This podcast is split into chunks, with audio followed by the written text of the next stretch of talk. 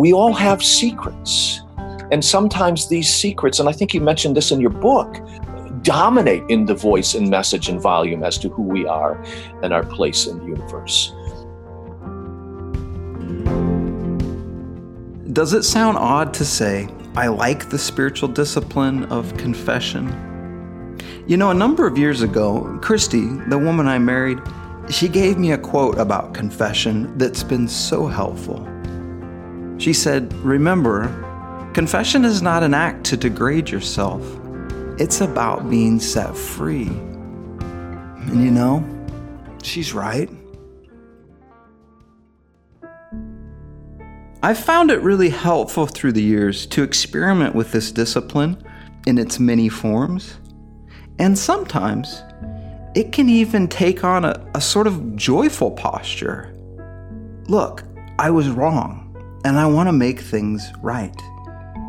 And so asking for forgiveness from God and others can be a movement towards something beautiful.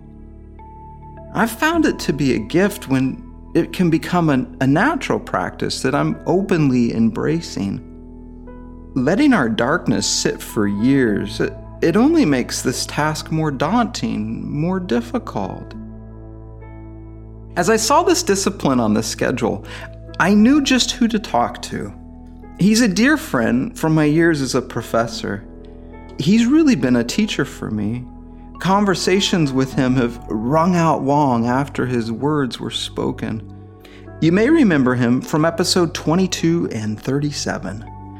His name is Paul Patton. He's a playwright, a bit provocative in a really good way. He's also an artist, an author, and a professor, and recently become an artist in residence in the communication department at Spring Arbor University. My name is Nathan Foster, and welcome to the Renovare podcast. Paul, how are you, friend? Yeah, I'm doing well. I'm doing well, Nathan. Blessings on you. Great, great to see you, hear your voice. We miss you at Spring Arbor. Mm, thank you. You know, uh, one of the things I really miss is getting to have lunch with you. Oh, it's such a fun treat for me. me too. And uh, my grand my grandkids will get to read your reference to those conversations in uh, making what they're saying. So uh, that that is a delight. It'll probably be read at my funeral and get a lot of laughs. Were you happy with the way the description came out? Oh, of course. I was I was snorting. It was fun. good, good. I loved it. It was so fun to get to. Yeah. Hey, yeah. T- tell me about you're moved into a new position of artist in residence. Yes, yes, yes. I'm I'm uh, uh, our department's artist in residence, and I'm teaching part time, part part time. I'm teaching a com theory course and a senior seminar course, which is kind of a wrap up course. But uh, having a blast um, doing some uh, uh, scripture recitation performances, and um, and also having a blast. Um, uh, directing uh, uh, an old show of mine, Lifting the Veil, about Kathryn Kuhlman and her very obscure marriage to another faith healer, Burroughs Waltrip. I mean, an, an incredible story. And so I'm having a lot of fun at 65, you know, uh, 23 years longer living than Soren Kierkegaard. Uh, you know, how my brother who died, my younger brother who died at 59, I'm still alive at 65, Nathan. And I have, I hope, what is some redemptive survivor's guilt. You know, I mean, why do I get to live this long? I mean, mm. but it's, I, am I'm enjoying it immensely and enjoying uh, quasi retirement a lot as yes. well. Good, good. Just last week, I was telling someone about a play of yours, the Kansas oh, church play. Okay, yeah. Meeting in Kansas. I was thinking about that play and how yeah. powerful it was to be in the room, right? And the yelling yeah. and yeah. the intensity. Maybe could you just describe it to people? I just think it's such well, a what, beautiful what idea. It's a, it's a, series of plays that, that are about 40, 45 minutes, really designed to go into a classroom, into a church sanctuary, uh, into a, any size auditorium and uh, uh, what they are is reenactments of, of conflicts in history, particularly church history, uh, that might have shaken not just a church but a continent. Uh, the first of the series is called Meeting in Kansas, and uh, it's set in 1858 bloody Kansas, right? Where uh, it's a, a relate, you know, Congress said, you know, the, the, people there will determine whether it's going to be a slave or free state, and so everybody was moving in, and people were killing each other over the issue of abolition and and and, and slavery. And so uh, the, the setting is a, a, Methodist Episcopal church in a fictitious town of Marston, Kansas. And it's a small Methodist church, and it's dominated by a John Brown type uh, man who calls himself deacon, who's one of the major elders, and who kind of um, dwarfs the young pastor who's trying to make sense of, of, of, of the battle. And what happens, it's an abolitionist dominated church and two slave owners uh, who love God and, and and this is the only church around want to join the church. And as soon as it comes out who they are and what they believe, all hell breaks loose. And so it's a mm-hmm. reenactment of the pro-slavery, pro-abolitionist uh, position, and uh, it ends quite, you know, verbally violently mm-hmm. with. Uh, and even in the end, the young pastor so blown away by what he thinks that he can't manage ends up resigning. There's another. There's another in the in the sequence. It's called uh, uh, in the play series called "Meeting in in Munich," which is set in 19. What is it? 1933, uh, uh, J- January, uh, December 33, Germany, and Hitler has just ordered all of the of the Lutheran youth groups uh, assimilated into the Hitler Youth. Half mm-hmm. the parents say, yes, we should do it because he's St. Peter tells us to obey the king. Adolf Hitler's the king right now. The other half of the parents say, not with our kids. We're, you're not going to do this. And so all of the action um, uh, takes place in the uh, auditorium space. So mm-hmm. people come in thinking they're going to see a play, and the play is all around them. Yes. Um, yes.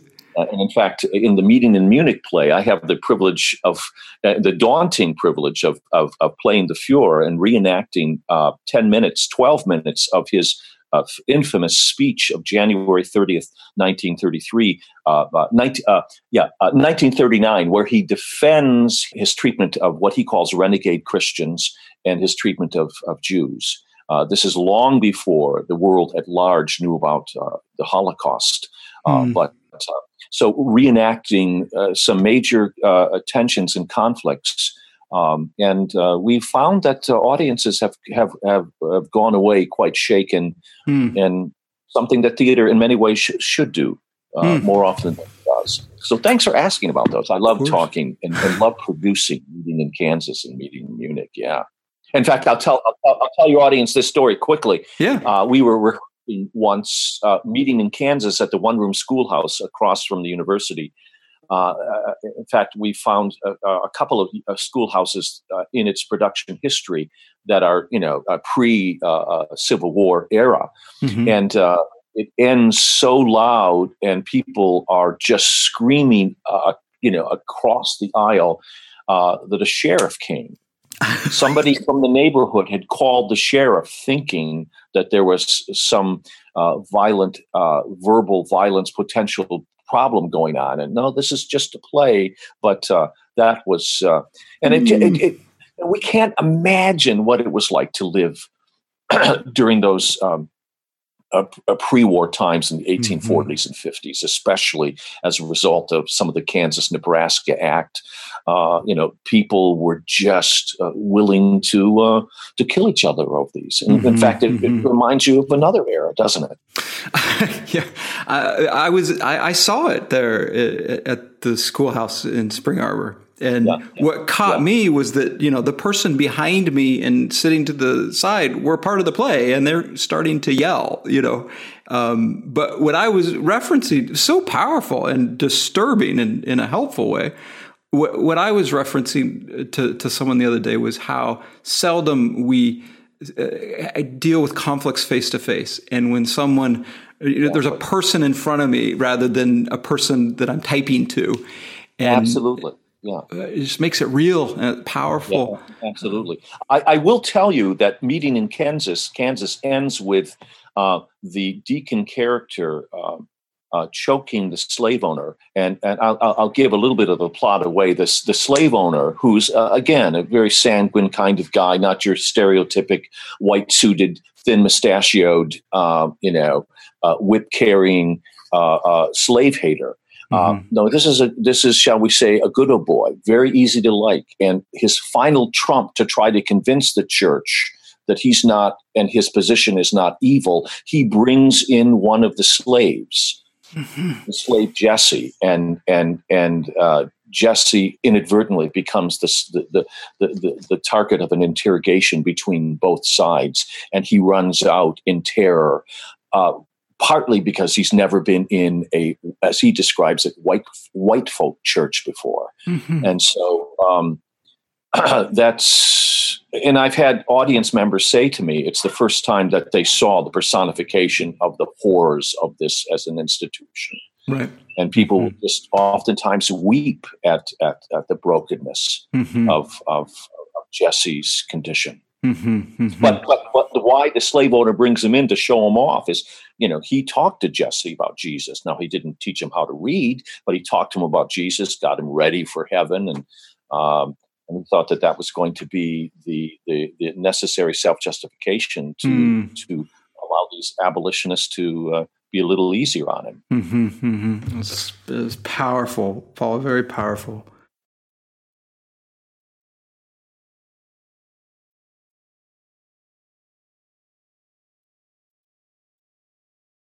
That actually uh, ties in with confession. Hmm? looking yeah, at the yeah, yeah, these blind spots and sins of people throughout history. Give us some thoughts on the spiritual practice of confession. Well, first off, I would say that I, I want to go with the prophets. Let me go there first and hmm. say that um, as Jesus reminded us um, in in his confrontation of the Pharisees, his ideological opponents in Matthew 23, that um, that uh, they they were mostly all of them murdered. Okay. okay. Um, uh, even even though he says that the Pharisees, uh, that were his contemporaries, would say we would not have participated in that. But think about why the, uh, the, the prophets were murdered. Generally, it's because what they attacked, what they confronted with great courage, were the self justification systems of kingdoms, of kings, of, of, of, of royal families, of, of, of socioeconomic classes, all of them right? From the least mm-hmm. to the greatest, mm-hmm. they're all greedy for gain, as Jeremiah said in, in, in, in chapter six. Um, but uh, confessions uh, um, are generally, in my view, about uh, being able to identify. Um, uh, uh, among other things, our self justification systems for uh, our, our practices and patterns and attitudes that are less than uh, than God fearing, less than God honoring, and less than uh uh, uh, uh, respectful of the image of God.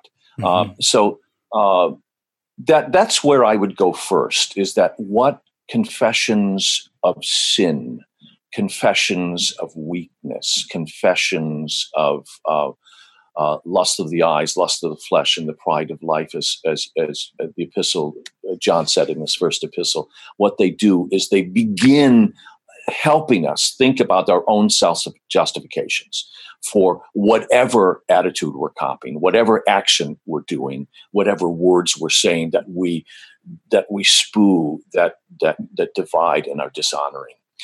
So, uh, self justification systems, uh, for instance, you know, criminologists Mm-hmm. Uh, uh, what they study, among other things, is the self justification systems of of criminals. In quotes, all right? mm-hmm. and, and, again, I'm not wanting to deny the, the, the, fact that in in the worst of moments, I can see the, the criminal in myself. But um, for instance, uh, thieves. If they're caught um, and they find that they're serial thieves, what happens to them? Generally, they're if, if, if it's a juvenile, they're put into uh, some kind of 12 uh, step program, if you will, in, in, in, the juvenile home. And, and what does uh, the group do with the new person who's the caught thief now spending time in juvenile or in prison for his for his actions. What what what does the group attack him about? His self justifications. Mm-hmm. And part of those self justifications for the thief is they never can think about, never think about their victims. And the group process helps them to start, start thinking about their victims, leading them to a kind of practical repentance, getting them to a place of courageous confession. For me, being able to admit, look at, uh, they might not be crimes against the state, but my but my lust for power, my lust for approval, um, is something that's inhumane and not not something that's uh, in keeping with the order and wisdom of God.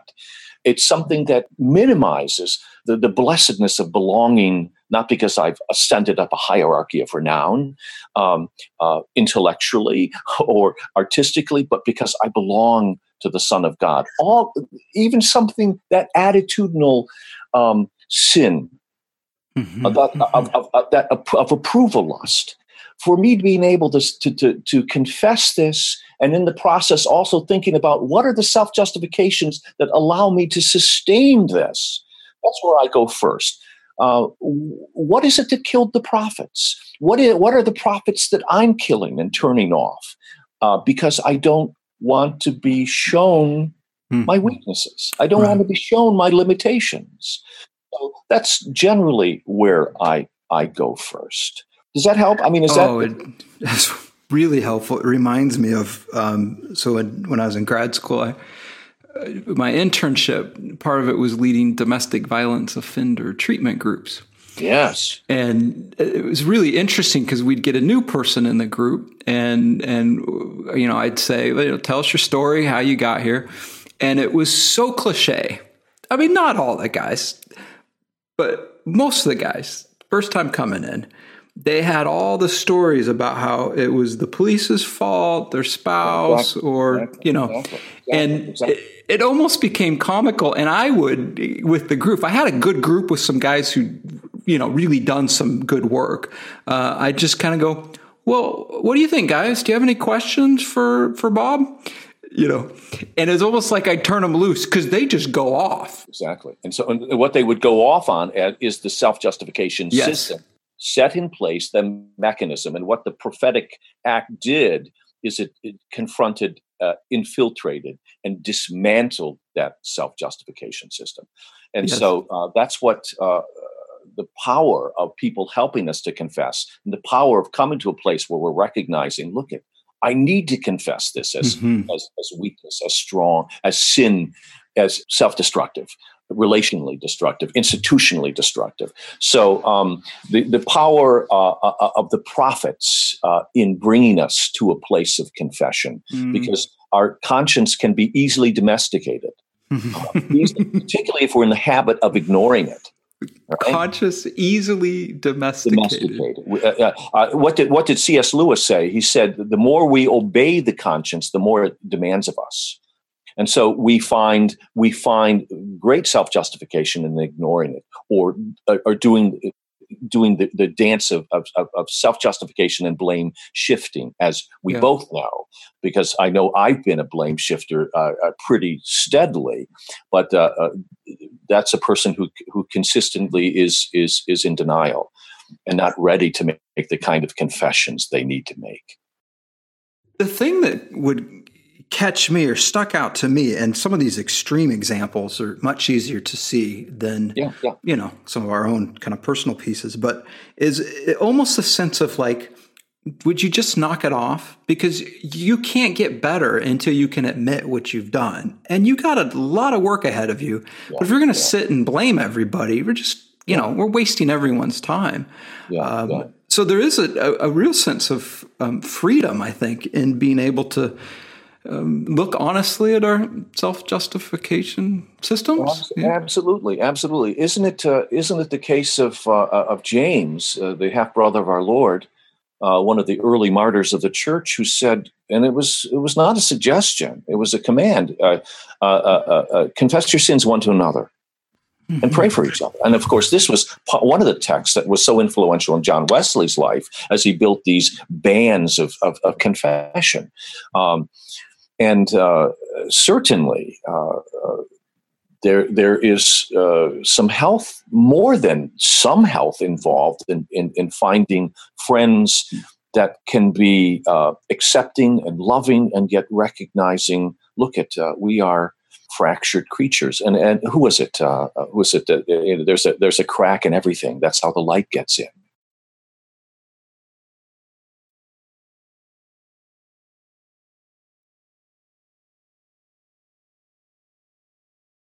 What do you think it is that keeps us f- from exposing our self justification systems?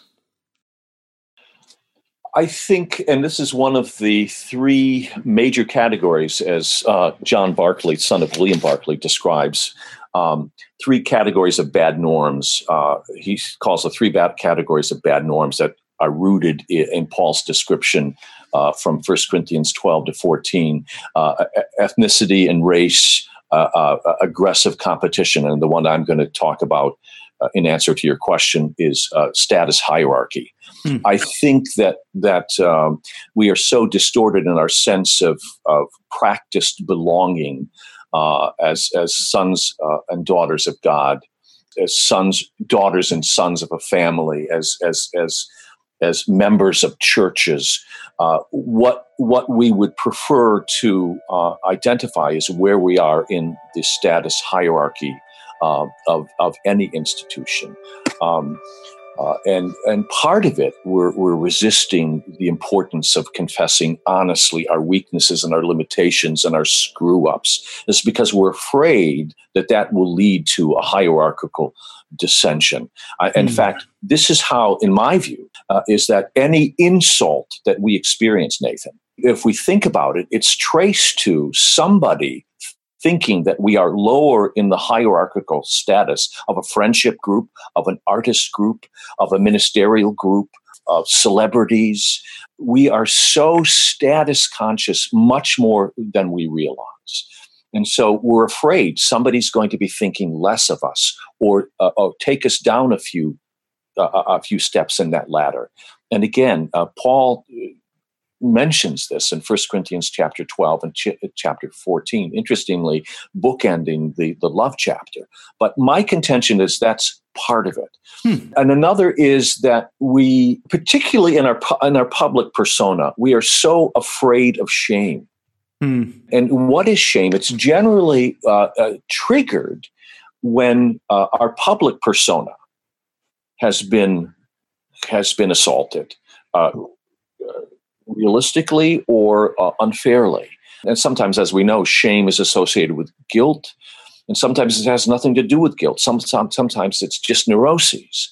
But I think that that's part of it, particularly when we're trying to find out who we are in a face of uh, uh amongst 6 billion, 7 billion other faces. We're very insecure about having to admit um, uh, our, our, faults, our weaknesses, our struggles, our sins. Mm-hmm. Um, and so uh, part of it is uh, probably also for a lot of people, uh, rarely experiencing uh, the safety of sanctuary in family, in relationships, in church. In uh, when we try to to train directors here, we try and tell them theater directors that look at part of your job is to protect the sanctuary, make it a safe place so that people can feel safe to share and make mistakes and stumble and get up. So, again. actors can feel safe. Yeah, exactly, yeah. exactly. so artists can, and so this is. Uh, uh, it's a very it's an invitation to a vulnerability that that that most of us are not very good at because we don't have that much practice we might internally find ourselves immobilized with uh, feelings of shame and guilt, but we don't have anyone generally to to share that with. Mm-hmm. So this this idea that sometimes our self justification systems uh, are in place to make sure that we're staying at a certain kind of level in yeah. others' eyes and then in our own, right? Absolutely, absolutely. I I remember as a pastor serving communion right?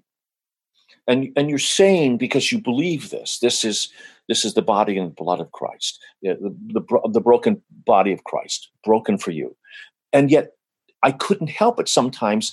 And the Lord has forgiven me for this. But congregants who I knew did screwy things, and I was their confessor, and I'm I'm having to uh, having to serve as if it didn't matter. You know, mm-hmm. and uh, certainly I wasn't. They weren't going to tell the church, nor was I going to tell the church everything. But I'm realizing that we all have secrets, and sometimes these secrets, and I think you mentioned this in your book, dominate sometimes uh, in in the voice and message and volume as to who we are and our place in in, in the universe. Mm. Uh, so yeah, we're we're we're insecure creatures. Who was it? The the disciple of uh, Freud um, Adler said to be human is to be insecure. And I think that part of that insecurity is manifest in our unwillingness to be open about our sin, mm-hmm. our, our, our, limitations, our, our, our failures. Mm-hmm. And the, the maybe, I don't know if irony is the right word, but sadness, tragic aspect to it is that it, that's how we can grow, right? And there's great freedom in saying, "Here's the truth about me."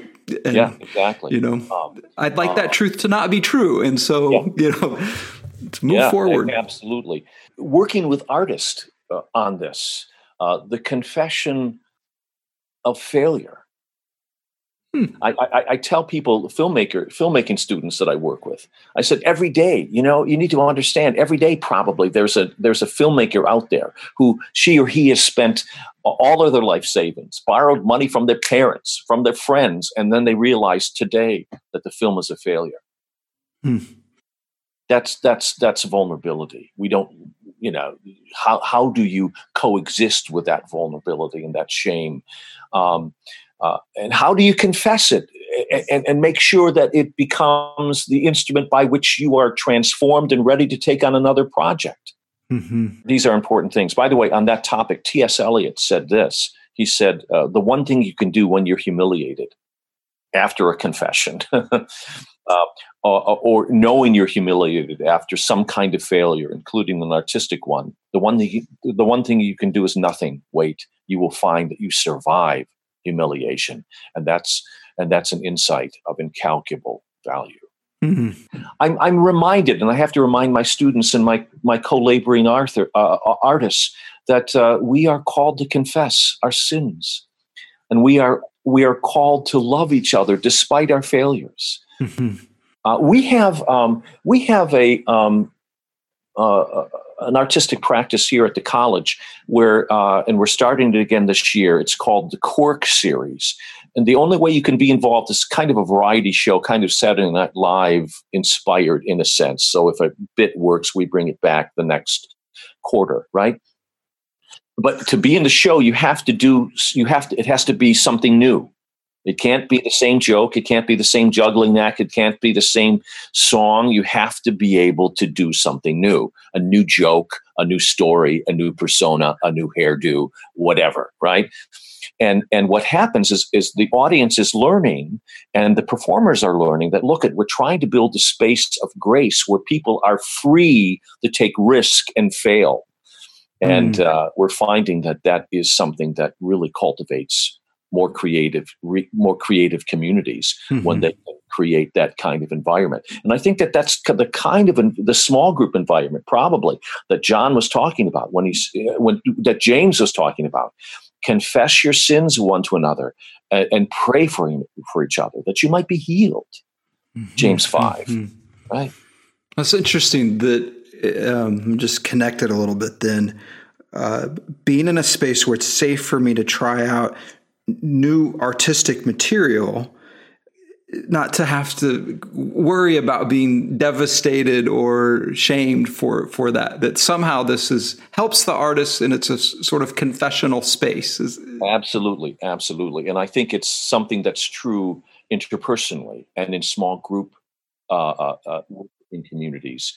Uh, uh, and again we're building and this is something that helps to build the sanctuary it's a safe place. Mm-hmm. That's good. I like how you're you're taking this with with artists, and so one of the questions I had for you is as a um, playwright, an actor, yeah. Um, yeah. Wh- how does art help with our practice of confession, or does it? Is there a place in there? Yeah, it's interesting. Uh, what and this is and this is the grace of God. Uh, the the narrative structures, a story told well, we will naturally, as audience members, whether it's a film, whether it's a play, whether it's a novel, whatever the form, whether it's a Harry Chapin story, right?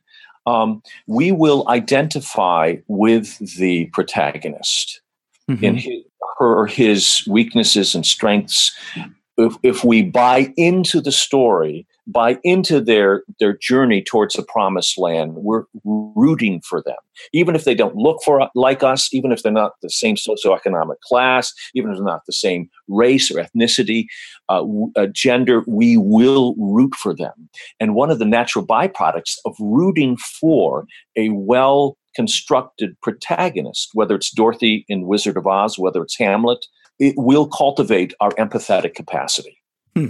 That is always a good thing to hmm. cultivate our empathetic capacity. By the way, in, in Augustine's Confessions, which is an interesting title given our to, uh, given our, our, our, discussion topic, mm-hmm uh, when he complains about the theater that he saw in in, in some of the, uh, the, the theaters of the Roman Empire and some of the images that he wishes he could erase from his mind and he couldn't even after his conversion, you know, years and years later. One of the things I wish he had written more about is how this gift of story even with protagonists that that we would never want to in real life identify but in a story we empathize with them. And that experience of empathy, I argue, cultivates our capacity to be empathetic. And as Abraham Joshua Heschel said, it's empathy more than any other characteristic that leads to piety.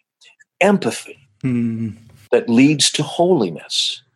So I would say uh, that that uh, that artists in in a, in a sanctuary environment where there's not hyper competitiveness, being able to embrace, empathize with each other, encourage each other, see how what each other can become, um, and even to to comfort them in in in the midst of risk that failed is a very holy, a very godly, a very important thing for the mm, world. Mm, that's good.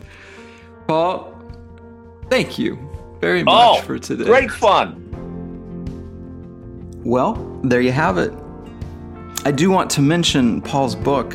It's titled Prophetically Incorrect A Christian Introduction to Media Criticism. As always, thanks for listening and have a great week.